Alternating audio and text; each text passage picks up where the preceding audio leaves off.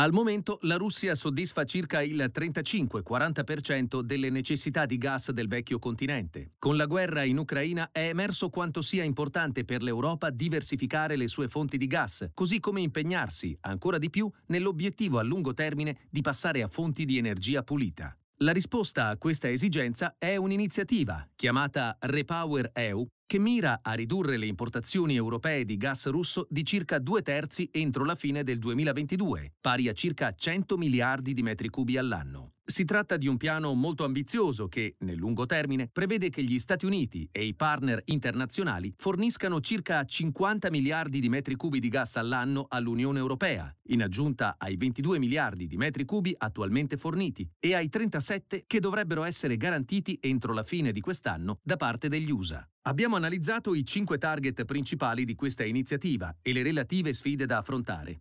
Primo target. Importare 50 miliardi di metri cubi extra di gas naturale liquido da fonti alternative. Anche prima dell'invasione russa dell'Ucraina, l'Europa aveva iniziato a ridurre gradualmente il gas russo e a importare più GNL. Il problema è che gli Stati Uniti non possono fare molto in termini di fornitura e l'Europa è in competizione con altri paesi per l'importazione di GNL. Inoltre il GNL è liquido e deve essere trasformato nuovamente in gas tramite un processo che viene chiamato rigassificazione, per il quale l'Europa non ha ancora la capacità di riserva necessaria. Secondo target. Aumentare le importazioni non russe di 10 miliardi di metri cubi via gasdotti. Anche questa non sarà una cosa semplice, senza un ulteriore sviluppo della produzione. Al momento i principali fornitori sono l'Algeria, la Norvegia e il Regno Unito, ma i sottoinvestimenti degli ultimi anni hanno limitato lo sviluppo di nuovi impianti.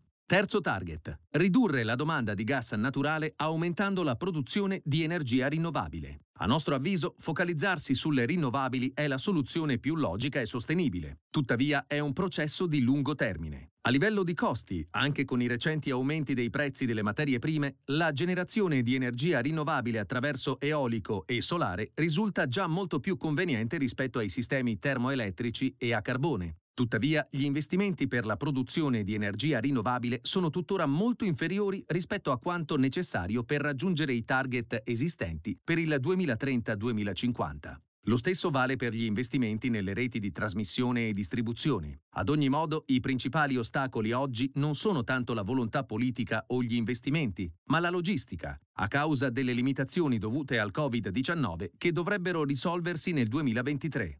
Quarto target. Adottare misure per migliorare l'efficienza energetica e ridurre la domanda.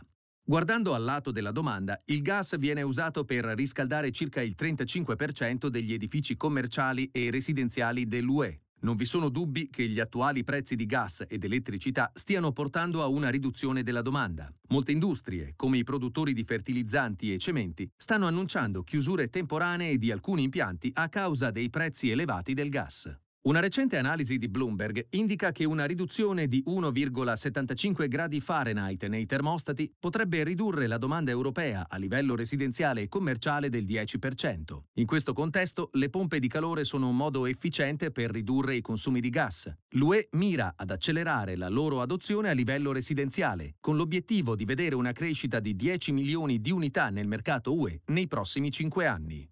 Quinto target. Riportare lo stoccaggio all'80% della capacità entro novembre e al 90% nei prossimi anni. È un obiettivo strano, dato che essenzialmente implica che gli operatori comprino gas sul mercato a qualsiasi costo durante l'estate per evitare un'altra impennata il prossimo inverno. Al momento i livelli di stoccaggio di gas in Europa sono inferiori del 25% circa rispetto alla norma, ma superiori ai minimi del 2018. In conclusione, non ci sono risposte semplici al problema della sostituzione del gas naturale in Europa. Il vecchio continente ora dipende molto dalle importazioni di GNL e il piano Repower EU agirà da acceleratore per il passaggio a nuovi fornitori, meno rischiosi. Per gli investitori questo rappresenta un'opportunità sia nel settore energetico tradizionale che in quello legato alla transizione energetica, perché i due agiscono come dei vasi comunicanti. Per sostenere i costi dello sviluppo di un modello energetico sostenibile è necessario fare leva sui guadagni ora derivanti dal comparto energetico legato ai combustibili fossili convenzionali meno inquinanti, primo fra tutti il gas.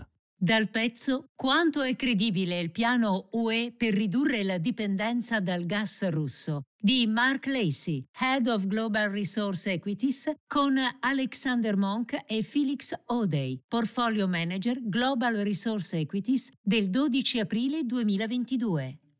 La presente registrazione audio ha scopo meramente informativo e non deve essere intesa quale offerta o una sollecitazione ad acquistare o a vendere qualsivoglia tipo di strumento finanziario. Le opinioni e i pareri contenuti nel presente documento non rappresentano necessariamente la visione aziendale formulata in altre comunicazioni, strategie o comparti di Schröders. Per maggiori informazioni si consulti il sito www.schröders.it.